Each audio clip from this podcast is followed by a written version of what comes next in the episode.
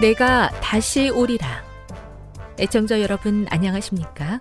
여기는 AWR 희망의 소리 한국어 방송입니다.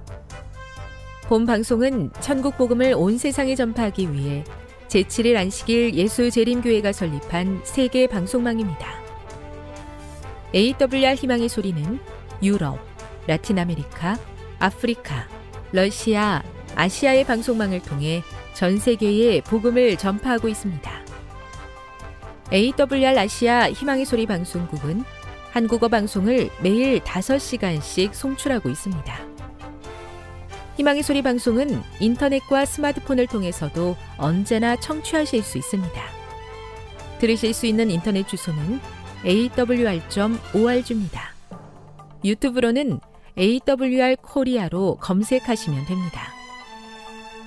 이 시간 희망의 소리 한국어 방송과 함께 보람있고 유익한 시간 되시기 바랍니다. 내가 다시 오리라. 여기는 AWR 희망의 소리 한국어 방송입니다. 주파수 안내입니다. 괌에서 송출하는 우리 방송은 한국 표준시로 새벽 1시 30분에 11,955kHz로, 새벽 2시 30분에 15,530kHz로, 새벽 5시에 9,700kHz로 3회에 걸쳐 송출하고 있습니다. 스리랑카에서 송출하는 우리 방송은 한국 표준시로 새벽 4시에 9,765kHz로, 우즈베키스탄에서는 밤 9시에 15,530kHz로, 타지키스탄에서는 밤 9시에 15,515kHz로 각각 1시간씩 방송하고 있습니다. 애청자 여러분의 많은 청취 바랍니다.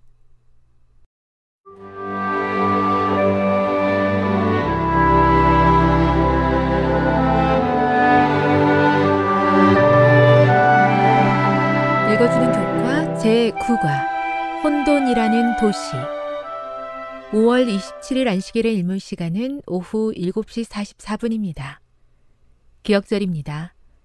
그들이 어린 양과 더불어 싸우려니와 어린 양은 만주의 주시오 만왕의 왕이심으로 그들을 이기실 터이요. 또 그와 함께 있는 자들 곧 부르심을 받고 택하심을 받은 진실한 자들도 이기리로다. 요한계시록 17장 14절. 대쟁투의 주제는 요한계시록에 등장하는 두 여자, 즉 12장에서 태양을 입은 한 여자와 17장에서 등장하는 붉은 옷을 입은 한 여자에 대한 상징으로 요약된다. 눈부신 그리스도의 영광 가운데 태양을 입은 여인의 인상적인 상징이 요한계시록 12장에 기록되어 있다. 그녀는 자신의 진정한 신랑이신 예수께 신실하며 거짓 교리의 부패로 더럽혀지지 않았다. 성경 전체에서 순결한 여인은 예수님의 신부 혹은 참된 교회를 상징한다. 예레미야 6장 2절에서 선지자는 내가 시온의 딸을 아름답고 섬세한 한 여인에 비유하였으니 라고 말한다. 선지자는 하나님의 백성을 묘사하기 위해 시온의 딸, 또는 신실한 여인이라는 표현을 사용한다. 반대로 성경은 배교를 음행이나 간음에 비유한다. 이스라엘의 반역과 불성실에 대해 에스겔은 그 남편 대신에 다른 남자들과 내통하여 간음하는 아내로다 라고 탄식한다. 이번 주 교과에서 우리는 요한계시록의 이 두 여인을 살펴보고 진리와 오류 사이의 갈등을 더 깊이 알아볼 것이다. 학습 목표입니다. 깨닫기. 영적 바벨론은 영적인 음행으로 말세의 성도들을 타락하게 할 것이다. 느끼기. 우상 숭배를 이겨낸 다니엘의 새 친구 같은 믿음이 필요함을 느낀다. 행하기. 거짓 교리와 인간의 가르침 대신에 순결한 하나님의 말씀을 따른다. 다음의 내용을 안교소그룹 시간에 함께 토의해 보십시오. 1. 잘못된 지침, 가르침인지 모르고 그것을 따랐다가 낭패를 당한 적이 있습니까? 2. 붉은색 옷을 입은 여인의 음행은 어떤 행위를 말하는 것입니까? 3. 땅에 사는 자들이 음행의 포도주에 취한 것은 어떤 상황을 의미합니까? 4. 영적 바벨론이 가지고 있는 두드러진 특징은 어떤 것입니까? 5. 이 세력은 마지막 때에 어떤 모습으로 본색을 드러냅니까? 6. 우상 숭배는 어떤 면에서 그대에게 악한 영향을 줍니까? 결론입니다. 요한계시록에 등장하는 음행하는 여인은 고대 바벨론처럼 세상에 강력한 영향력을 행사할 배도한 종교체제를 가리킨다. 하나님의 말씀에 대항하여 순수한 복음 대신에 거짓 교리와 인간의 가르침으로 바꾸어 가르치는 영적 바벨론의 영향력은 말세에 더욱 커질 것이다. 성도들은 진리와 오류 사이의 대쟁투에서 영적 타락을 가져올 음행을 거절하고 하나님의 말씀과 성령의 인도를 따라야 한다.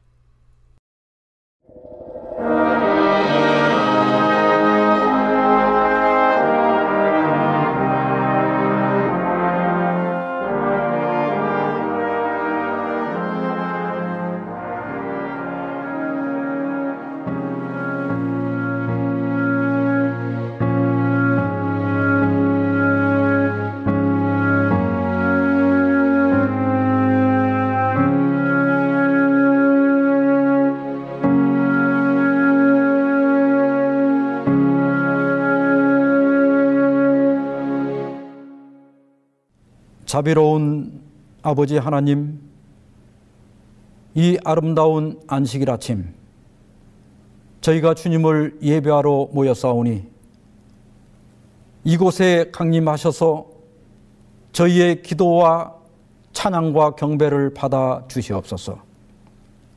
오늘도 저희가 주의 말씀을 기다리오니 주여 우리에게 말씀해 주셔서 이 말씀이 어둡고 어지러운 세상에서 우리 발에 등불이 되게 해 주시옵소서. 이제 저희가 예배를 시작하오니 모든 순서를 통하여 오직 아버지 홀로 영광받아 주시옵시기를 예수 그리스도의 이름으로 기원하옵나이다. 아멘.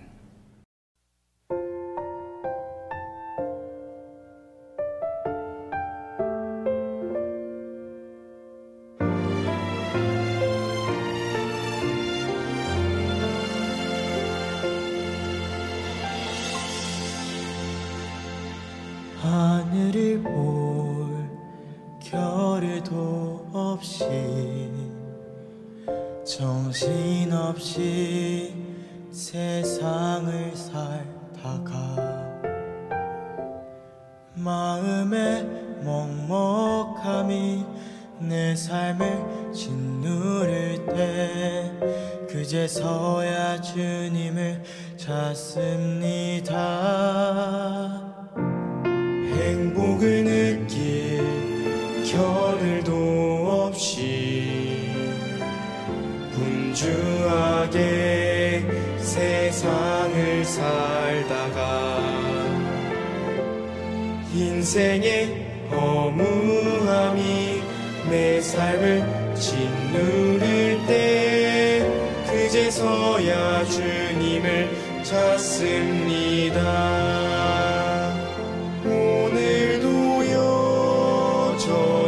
주님은 그 자리에서 우리를 끊임없이 돌보시는데 부족한 내 영혼을 아직도 갈 길을 모릅니다. 내게 믿음 주소서 내 연약한 마음 돌보소서. 한없는 주님의 사랑 알게 하소서. 영원까지 그의 백성 지키시는 우리 하나님 바라보며 살게 하소서.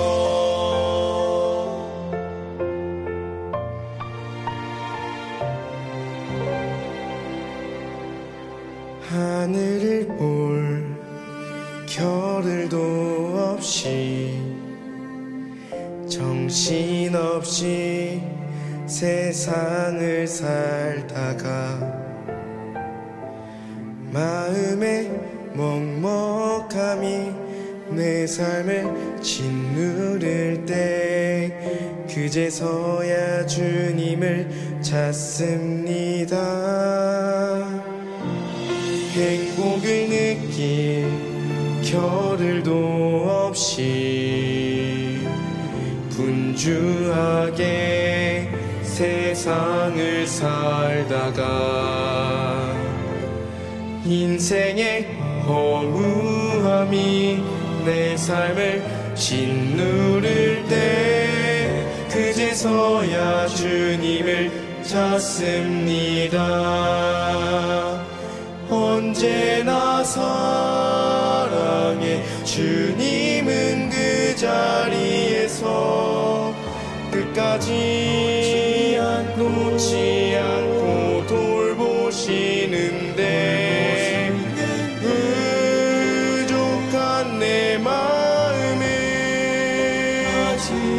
아직 돌아올 줄을 모릅니다. 모든 것을 다 잃은 것 같던 순간에도 모든 아픔이 다 내 것인 것 같다 해도 항상 지키시는 나의 주 세상을 살아갈 힘 대신에 내게 믿음 주소서 내 연약한 마음 돌보소서 한없는 주님의 사랑 알게 하소서 영원까지 그의 백성 지키시는 우리 하나님 바라보며 살게 하소서 하늘 보며 살게 하소서.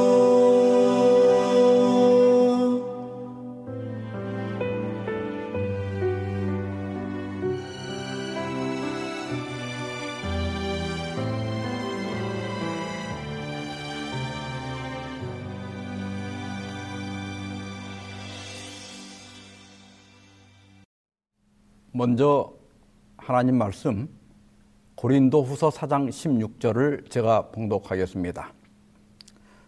그러므로 우리가 낙심하지 아니하노니 우리의 겉사람은 낡아지나 우리의 속사람은 날로 새로워지도다. 연약한 자를 일으키라 세 번째 시간으로 오늘은 낡지만 속사람은 새롭도다 이런 제목으로 말씀을 드리고자 합니다.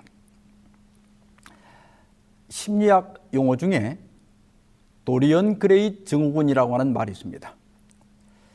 나이가 들어가는 것을 받아들이지 못하고 육체와 외모의 젊음에 집착하는 정신질환이라고 하는데요.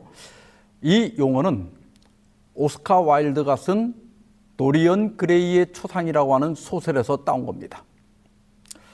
이 책이 뭐 그렇게 권하고 싶은 책은 아닙니다만은 이 소설의 주인공은 아주 젊은 외모를 가진 도리언 그레이라고 하는 20대 청년입니다.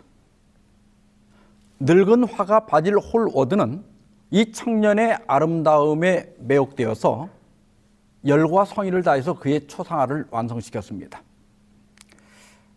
도리언은 자신의 멋진 초상화를 보면서 나지막한 소리로 이렇게 말합니다.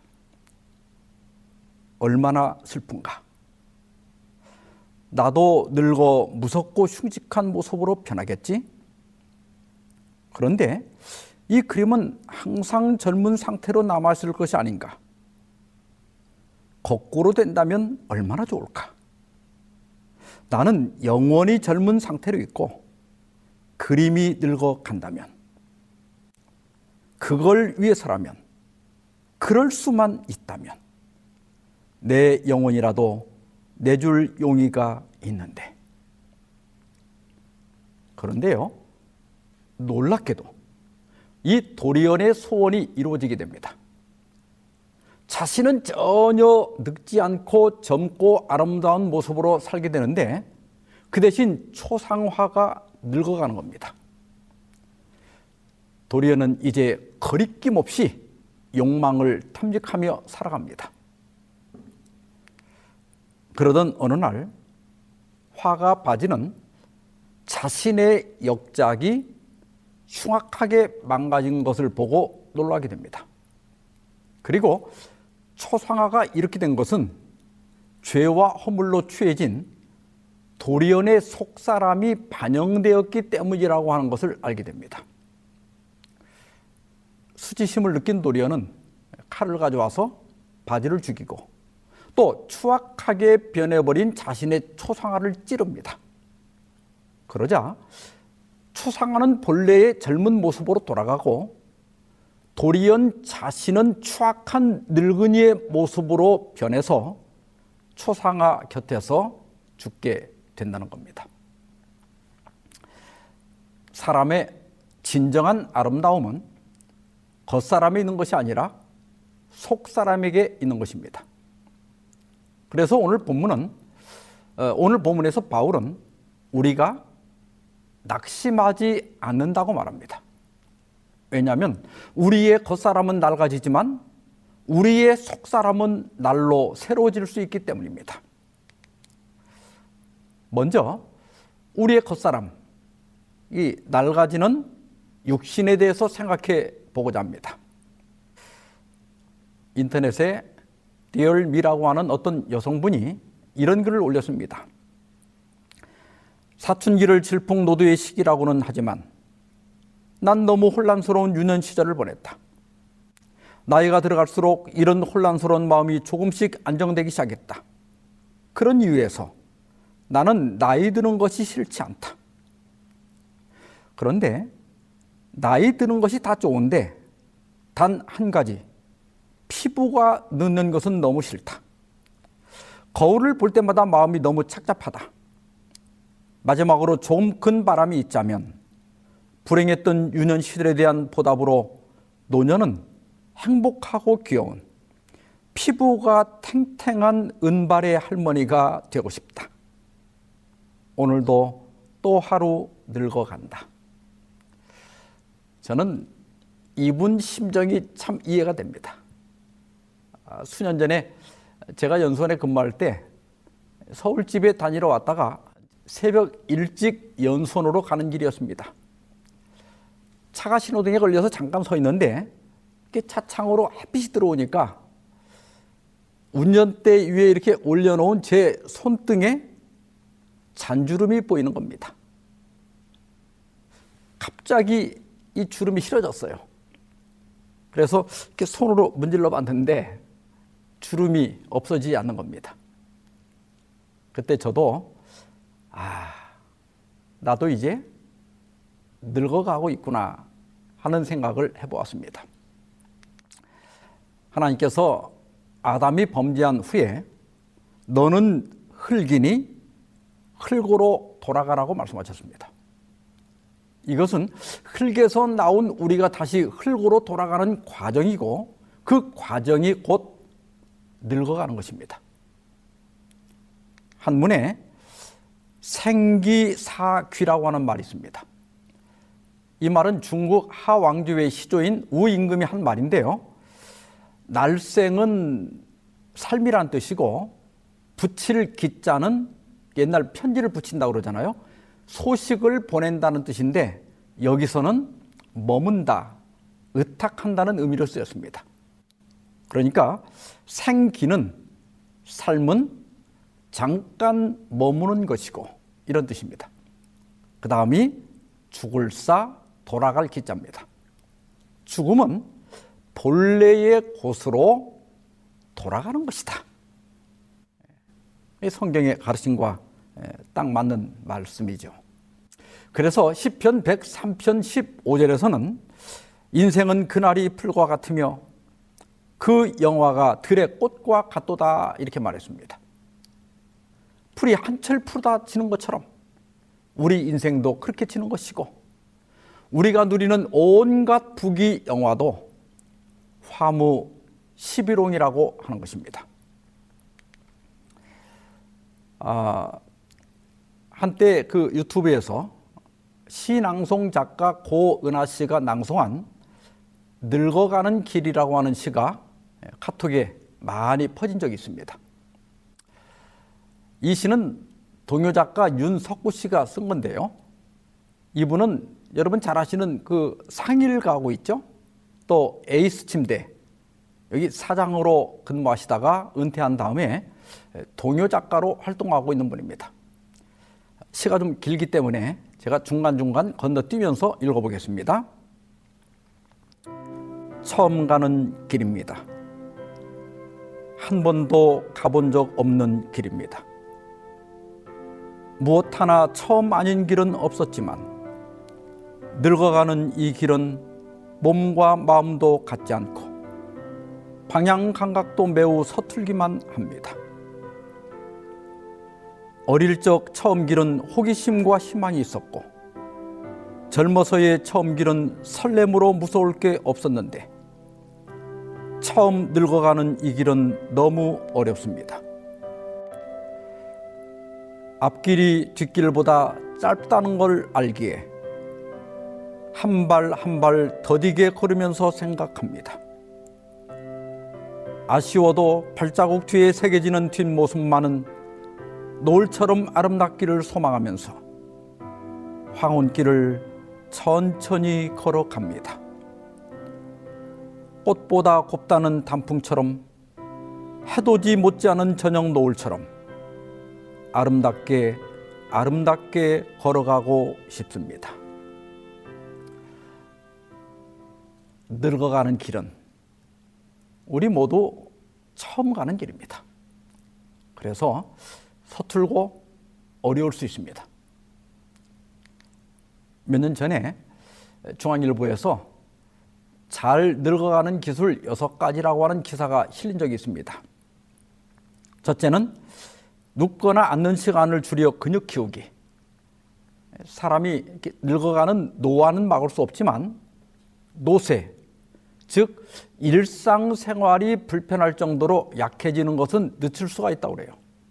그러려면 많이 움직여서 근육을 키우라는 것입니다.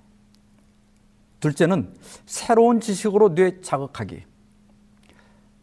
나이가 들면 암기력은 떨어지지만 판단력은 오히려 높아진다고 합니다. 그래서 설교를 많이 듣고 찬미도 많이 부르고 교과 공부도 열심히 하고 기억절도 자꾸 암송하시기 바랍니다. 세 번째는 밖으로 나가 사람들과 관계 맺기. 이건 교회 열심히 다니면 됩니다. 교회 가서 내가 먼저 사람들에게 다가가고 또 젊은 사람들 격려하고 또 교회 행사마다 참여하고 그렇게 하면 저절로 됩니다. 네 번째로 마음의 변화 이에 가족과 감정 공유. 나이가 들면 청각, 시각, 후각 이런 감각들이 다 떨어지지만 감성은 더 섬세해지고 예민해집니다. 이 세상이 크게 변하지 않는데 내가 더 민감하게 느끼기 때문에 분노도 잘 일어나고 때로는 배신감이나 우울감을 느낄 수 있습니다. 이런 내 감정을 잘 이해하고 그리고 또 필요하다면 자신의 감정을 숨기지 말고 가족이나 또 동년배 친구들과 공유하면 도움이 된다고 합니다. 다섯 번째는 피할 수 없는 건 받아들이기. 나이가 들면 여기저기 아픈 게 정상입니다. 문제는 혹시 큰 병이면 어쩌나 하는 이런 건강 염려증이 되기가 쉽습니다. 근데 여러분, 새로 만든 차도요 10년 쓰면 고장 나는데 뼈와 살로 이루어진 우리 몸, 이거 50년 이상 썼으면 정말 많이 쓴 겁니다.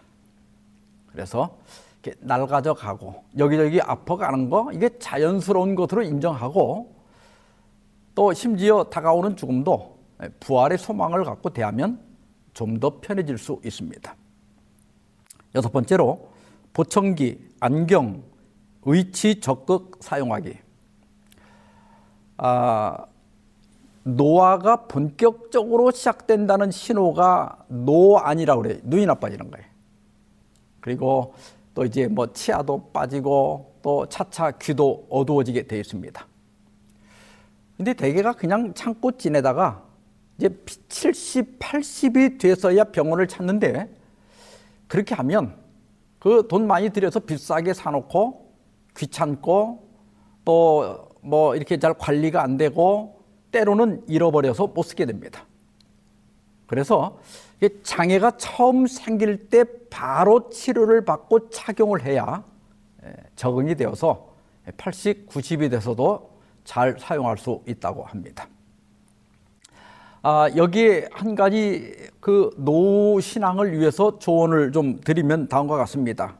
첫째는 아직 외출이 가능할 때 교회를 열심히 다니라.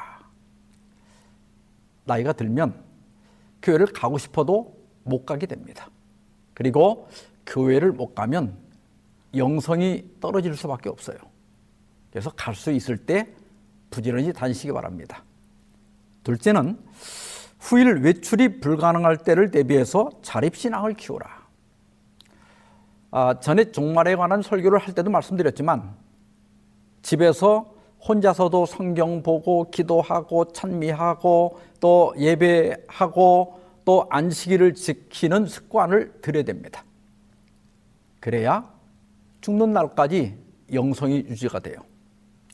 이런 자립신앙이 안 되면요, 나중에 혹 몸이 불편해서 교회를 한 10년 못 가게 되면 어떤 분들은 불신자나 별다를 바가 없게 될 수도 있습니다.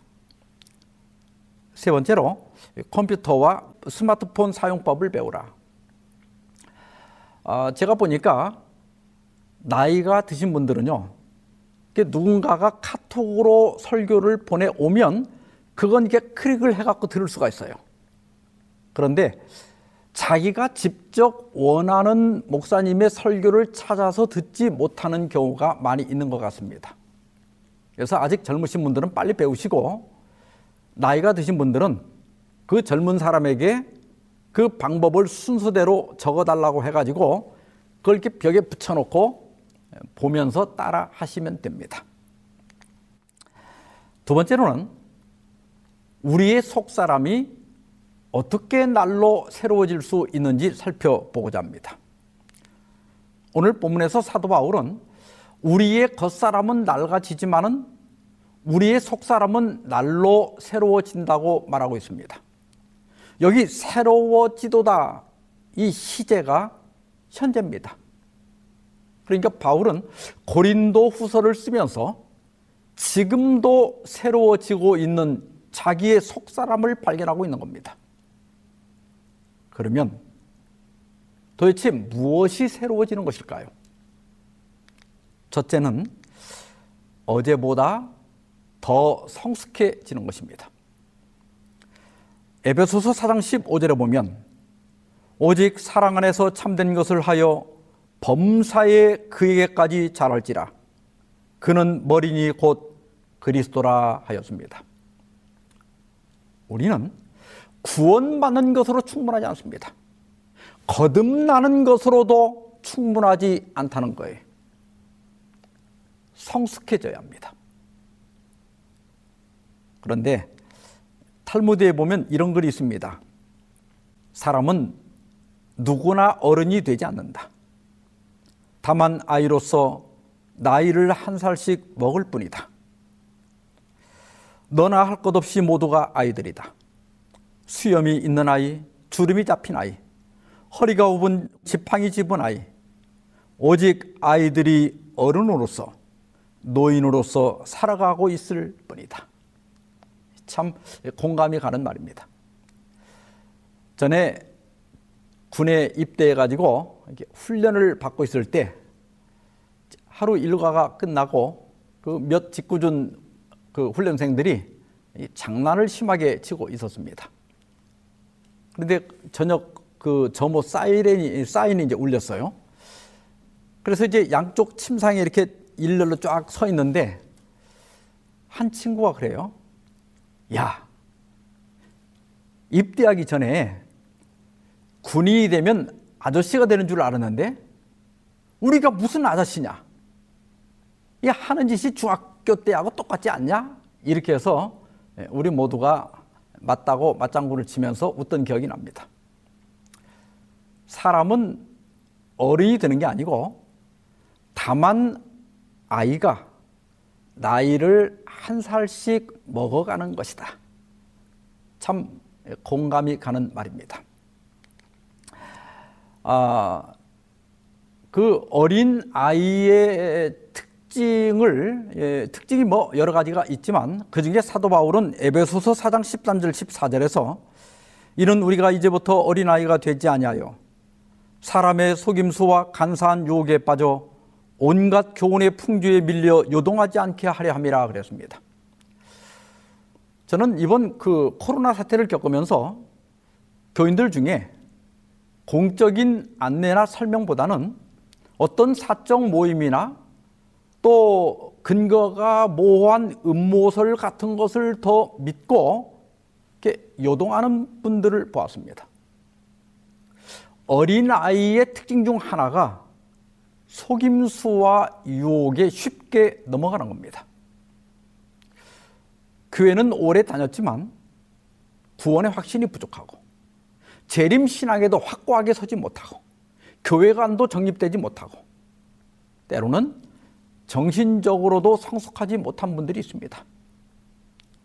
그래서 우리는 육신도 자라야 하지만 지식적으로나 또 영적으로도 성장할 필요가 있습니다.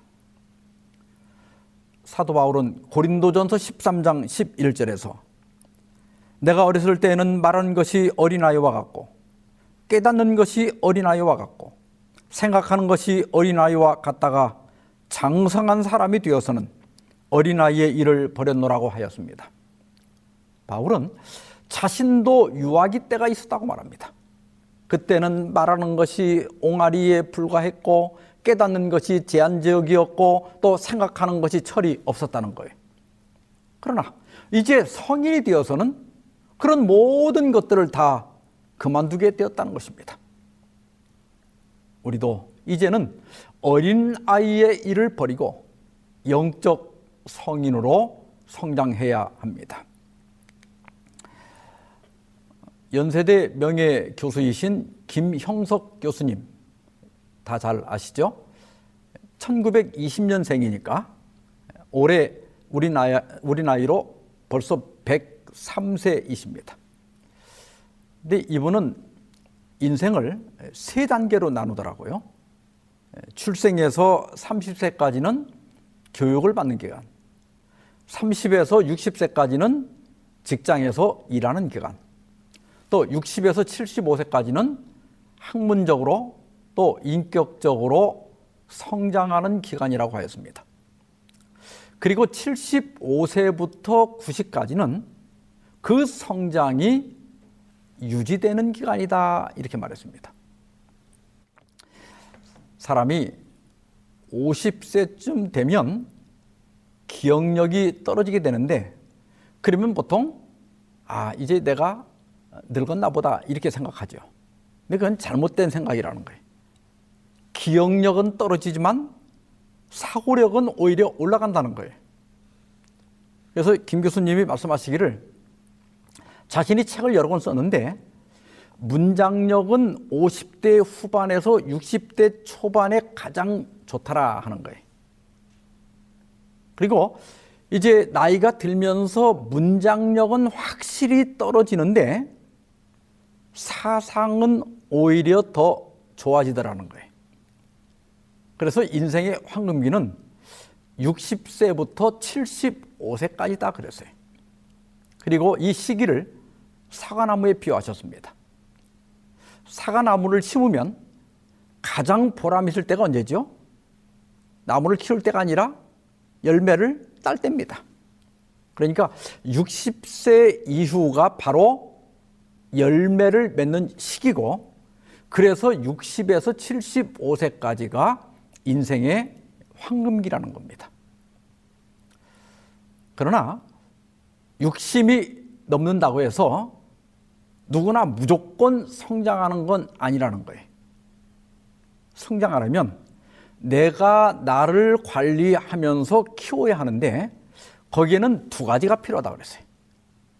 첫째는 공부를 하는 것이고, 둘째는 일을 하는 것이라고 했습니다.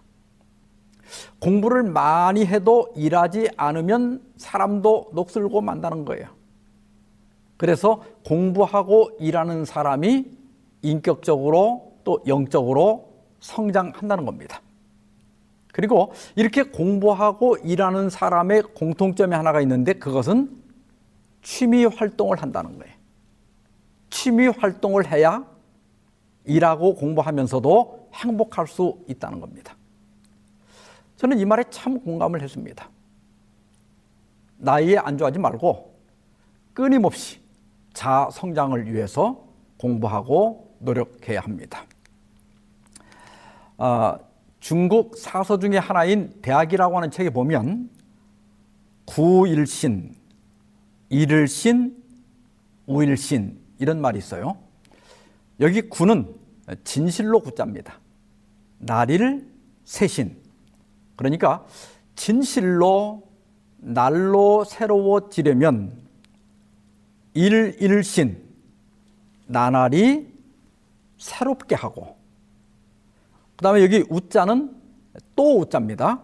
또 나날이 새롭게 하고, 또 일신, 날로 새롭게 하라, 그런 뜻입니다. 쉽게 설명하면 정말 새로워지고 싶다면 날마다 순간마다 새로워져야 한다는 뜻입니다.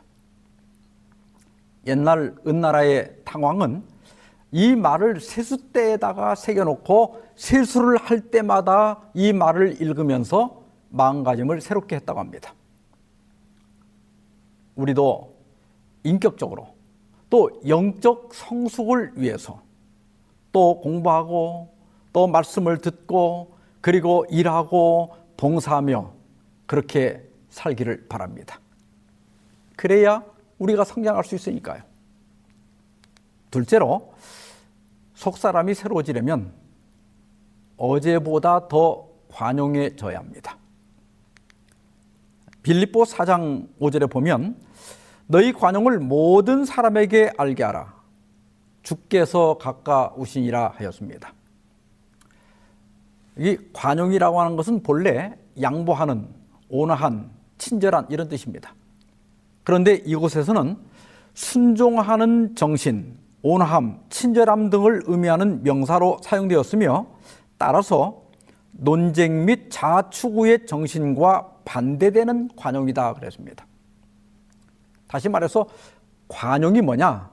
관용은 논쟁하지 않는 것이다. 왜 논쟁하지 않는가 하면, 논쟁을 통해서 사람이 변하거나 세상이 변하거나 세상이 문제가 해결되지 않기 때문입니다. 그리고 내가 침묵하거나 양보해도 세상 일이나 교회 일에 큰 문제가 없다는 것을 아는 것이 관용입니다. 또한 여기 자아를 추구하지 않는다 그랬어요. 나이가 들수록 시야가 좁아지면서 자기 중심으로 변하기 쉽습니다. 옹고집을 부린다는 것은 늙고 있다는 증거 중에 하나입니다. 성장하는 사람은 수용력이 있습니다. 그래서 진리가 아니라면 양보할 줄도 알고 또 타협할 줄도 아는 것입니다. 그런데 여러분, 이런 관용은 어디서 나올까요? 삼녀라고 하는 말이 있습니다. 사람은 평생을 살면서 하루는 저녁이 여유로워야 하고, 1년은 겨울이 여유로워야 하며, 일생은 노년이 여유로워야 한다 그랬습니다. 저녁에도 여유롭지 못하다면 오늘 하루 내내 고달프다는 뜻이고, 농사가 끝난 겨울에도 여유롭지 못하다면 1년 내내 고달프다는 뜻입니다. 마찬가지로 노년이 여유롭지 못하면 일생이 고달프다는 뜻입니다. 노년이 여유롭다고 하는 것은 시간적 여유도 의미하지만 더 본질적인 것은 마음의 너그러움, 생각의 너그러움을 의미합니다. 이런 너그러움에서 관용이 나오는 거예요. 전도서 4장 6절에 보면 두 손에 가득하고 수고하며 바람을 잡는 것보다 한 손에만 가득하고 평온함이 더 나으니라 그랬습니다. 영어 개정 표준역에서는 평온함이 가득한 한 손이 수고로 가득한 두 손보다 낫다 이렇게 번역했어요. 그러니까 많이 벌려고 지나치게 애쓰며 사는 것보다 약간 부족해도 평안하게 사는 것이 낫다는 뜻입니다. 성숙한 사람은 매일매일 부질없는 욕심을 버릴 줄 아는 사람입니다. 그래야 우리 속사람이 새로워질 수 있습니다. 바울은 너희 관용을 모든 사람에게 알게 하라고 하면서 그 이유를 아까 뭐라고 그랬죠? 주께서 가까우시니라. 재림이 가깝든 아니면 내가 죽을 날이 가깝든 끝이 다가오고 있다는 것을 깨닫는다면 우리는 논쟁도 부질없고 또 내 주장도 부질없다는 것을 깨닫게 된다는 거예요. 이런 생각이 들 때 우리는 비로소 관용할 수 있고 너그러워질 수 있고 여유로워질 수 있다고 하는 것입니다. 그때 우리의 속사람은 새로워지게 되는 것입니다. 세 번째는 속사람이 새로워진다. 그것은 어제보다 더 감사하는 사람이 되는 것입니다. 시편 50편 23절에 보면 감사로 제사를 드리는 자가 나를 영화롭게 한다고 하였습니다. 성경 주석에서는 마음에서 우러나오는 감사는 참 종교의 필수 요소이다. 우리가 때때로 그리스도인의 삶에서 신령한 마음과 감사의 표현을 그리 중요한 것으로 여기지 않는 것은 참으로 놀라운 일이다. 우리는 하나님이 베푸는 은혜를 당연한 것으로 받아들이는 경향이 있다고 지적하고 있습니다. 불평한다는 것은 인생의 실패를 의미하는 것이고, 감사는 인생의 성공을 의미하는 것입니다. 저희 어머님은 72세에 뇌종양 진단을 받으셨습니다. 근데 이게 워낙 위험한 부위라서 종양을 드러내지 못하고 그 종양으로 가는 혈관을 묶는 색전술을 받으셨습니다. 잘 지내시다가 몇 년 후에 발작을 일으켜서 병원에 갔더니 그 다시 이렇게 옆으로 우회하는 혈관들이 다시 생겨가지고 그 종양이 더 커져 있는 겁니다. 의사는 원하면 수술을 해줄 수 있지만 반신불수가 되거나 또 시력을 상실할 가능성이 있다는 겁니다. 저희가 가족들이 의논한 다음에 어머님 선택에 따르자 그래서 말씀을 드렸더니 어머님께서 단칼에 거절하시면서 나는 여한이 없다, 내 몸에 칼대지 말고 이대로 살다 죽게 그냥 두라 이렇게 말씀하셨습니다. 그 어머님 그 뇌 종양이 이렇게 점점 커지면서 기억력도 떨어지고 또 가끔 발작을 일으켰습니다. 그러나 저희 어머님은 늘 모든 것이 감사하다 이런 말을 입에 달고 사셨어요. 그리고 며느리인 집사람에게는 너는 하나님이 우리 집에 보내주신 찬사다 이런 말씀을 자주자주 하셨습니다. 그리고 나중에 심한 치매가 왔지만 새벽마다 성경을 읽으시고 또 기도하시고 금요일이 되면 꼭 목욕하던 그 습관을 유지하시다가 고통 없이 잠드셨습니다. 저는 저희 어머니가 그리스도인으로서 성공적인 삶을 사셨다고 믿습니다. 사도 바울은 골로새서 3장 15절에서 그리스도의 평강이 너희 마음을 주장하게 하라고 말씀하면서 너희는 또한 감사하는 자가 되라고 권면하고 있습니다. 감사는 하나님을 영화롭게 하고 또 우리 자신에게는 삶의 만족을 주게 됩니다. 그래서 여러분, 다른 무엇보다도 감사하는 그리스도인이 되기 바랍니다. 일본의 눈 깜빡이 시인으로 알려진 미즈노 겐조라고 하는 분이 있습니다. 이분은 11살 때 심한 열병으로 뇌성마비가 왔습니다. 그는 눈을 이렇게 깜빡거리는 것 외에는 손가락 하나도 움직일 수가 없었습니다. 그렇게 5년이 지났을 때 한 목사님이 이 소식을 듣고 찾아와서 복음을 전했어요. 이 겐조 씨는 다행히 이렇게 보고 들을 수는 있었기 때문에 그는 성경을 읽고 또 배울 수가 있었습니다. 어느 날 성경을 읽는데요, 물론 이제 어머니에게 한 장씩 넘겨주는 거예요. 그런데 그 사도 바울이 육체의 가시, 질병이 있어서 하나님께 3번 기도했을 때 하나님께서 내 은혜가 내게 족하도다 이렇게 말씀하시면서, 왜냐하면 내 능력이 약한 데서 온전하여 짐이라, 이 말씀에 큰 감동을 받고 그의 삶이 완전히 변화되기 시작했습니다. 그 후로 이 겐조 씨의 머리에는, 이 뇌리에는 많은 시상들이 떠올랐어요. 그러나 손가락이 움직이지를 않으니까 글을 쓸 수가 없었습니다. 그래서 겐조 씨의 어머니는 일본어 그 50음 도표를 벽에 붙여놓고 이제 막대기를 들고 이렇게 한 자씩 이렇게 짚어 나가다가 겐조가 원하는 글자에서 눈을 이렇게 깜빡이면 그 글자를 이렇게 받아 적어서 시를 썼습니다. 이렇게 해서 10년 만에 시집 한 권을 출판하게 되었는데, 그 시집이 여러분들이 슬라이드에서 보시는 내 은혜가 내게 족하도다 하는 시였습니다.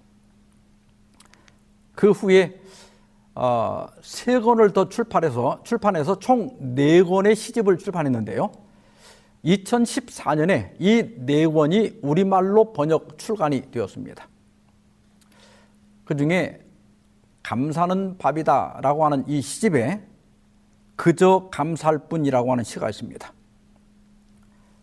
나는 가족, 사람, 주를 위해 아무것도 할 수 없어.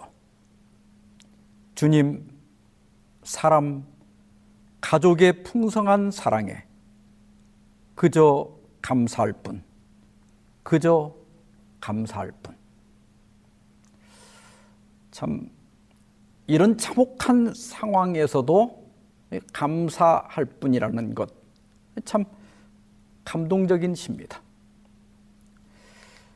이 겐조 씨를 돌보던 그 어머니는 너무 힘들었는지 첫 번째 시집이 인쇄되고 있는 도중에 몸져 누웠고, 첫 번째 그 시집이 출간돼서 나왔을 때 그 책을 가슴에 부둥켜 안고 한없이 울다가 안타깝게도 일주일 만에 돌아가셨습니다. 그 후로는 제수 씨가 겐조 씨를 도와서 시를 계속 쓰게 해 주었습니다. 울지 마세요 라고 하는 시입니다. 어머니를 잃은 나를 위해서 울지 마세요. 더 이상 울지 마세요. 마음속은 이상할 정도로 잠잠합니다. 그리스도가 나와 함께 계셔주기 때문일까요? 참 감동적이시죠. 한 편 더 소개하면 하나님이라고 하는 시입니다. 33년 전에 뇌성마비가 되었을 때 하나님을 원망했습니다. 그것이 그리스도의 사랑에 닿기 위해서라는 것을 알고 감사와 기쁨으로 변했습니다. 와, 여러분 놀랍지 않습니까? 내가 뇌성마비가 된 것은 그리스도의 사랑에 닿기 위해서였다. 그걸 깨닫고 나니 나의 원망이 감사와 기쁨으로 변했다. 눈을 깜빡이는 것 밖에는 아무것도 할 수 없는 겐조 씨가 감사하고 기뻐한다면, 우리가 감사하지 않고 기뻐하지 않을 이유가 전혀 없는 것입니다. 겐조 씨는 1984년 47세를 일기로 돌아가셨습니다. 그의 겉사람은 낡아지는 게 아니라 부서졌지만, 그러나 그의 속사람은 시를 통해서 날마다 감사와 기쁨을 노래하는 새로움의 연속이었습니다. 저는 이 겐조 씨의 시를 읽으면서 날마다 새로운 삶을 사는 사람은 그 삶이 부서져도 감사할 수 있다는 것을 깨달았습니다. 우리의 겉사람은 오늘 또 하루 낡아졌습니다. 그러나 우리의 속사람은 성숙함으로, 관용함으로, 감사함으로 날로 새로워지기를 바라면서 오늘 말씀 마치겠습니다. 기도하십시다. 자비로우신 주님, 생명의 근원이신 주님을 떠나 늙고 낡아져 결국 흙으로 돌아갈 수밖에 없는 저희들을 긍휼히 여기셔서 우리의 구주 예수 그리스도를 보내주시고 우리를 구원하시고 영생의 소망을 주셔서 감사합니다.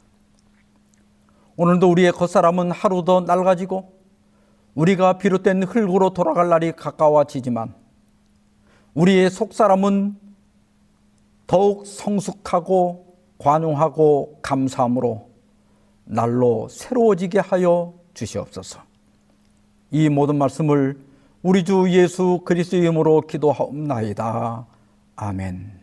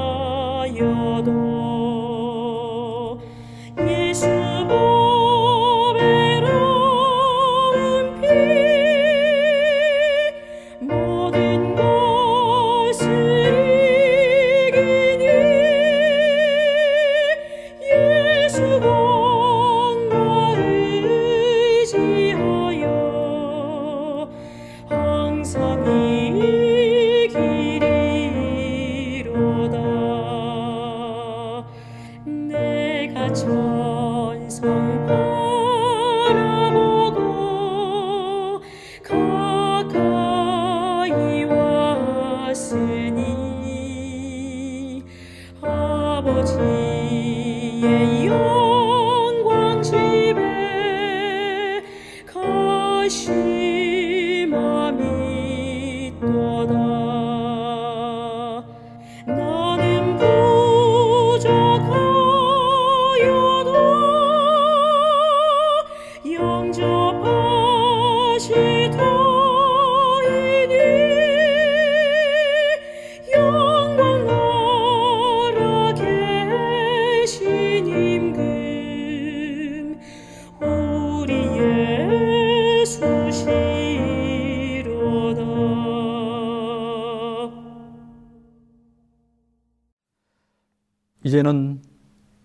하나님 아버지의 그 크신 사랑과 예수 그리스도의 은혜와 성령의 교통하심이 날로 새로워지는 그대들에게 이제로부터 영원까지 함께 있을지어다. 아멘.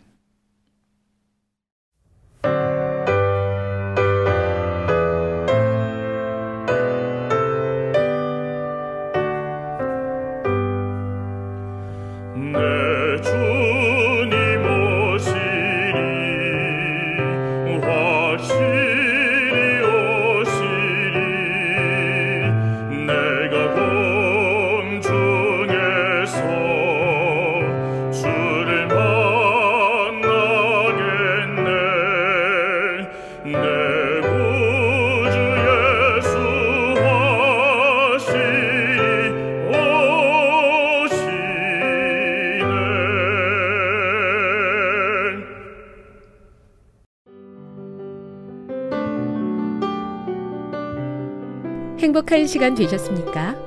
지금까지 여러분께서는 AWR 희망의 소리 한국어 방송을 청취하셨습니다. 방송을 청취하시고 문의를 원하시는 분은 우편번호 02461 대한민국 서울시 동대문구 이문로 1길 11 희망의 소리 방송부 앞으로 편지나 엽서를 보내주시거나 지역번호 02-3299-5296-8번으로 전화주시기 바랍니다. 지금까지 함께해 주신 애청자 여러분들께 감사드립니다. 애청자 여러분, 다음 이 시간까지 하나님 안에서 늘 평안하십시오. 감사합니다. 내가 다시 오리라. 여기는 AWR, 희망의 소리 한국어 방송입니다.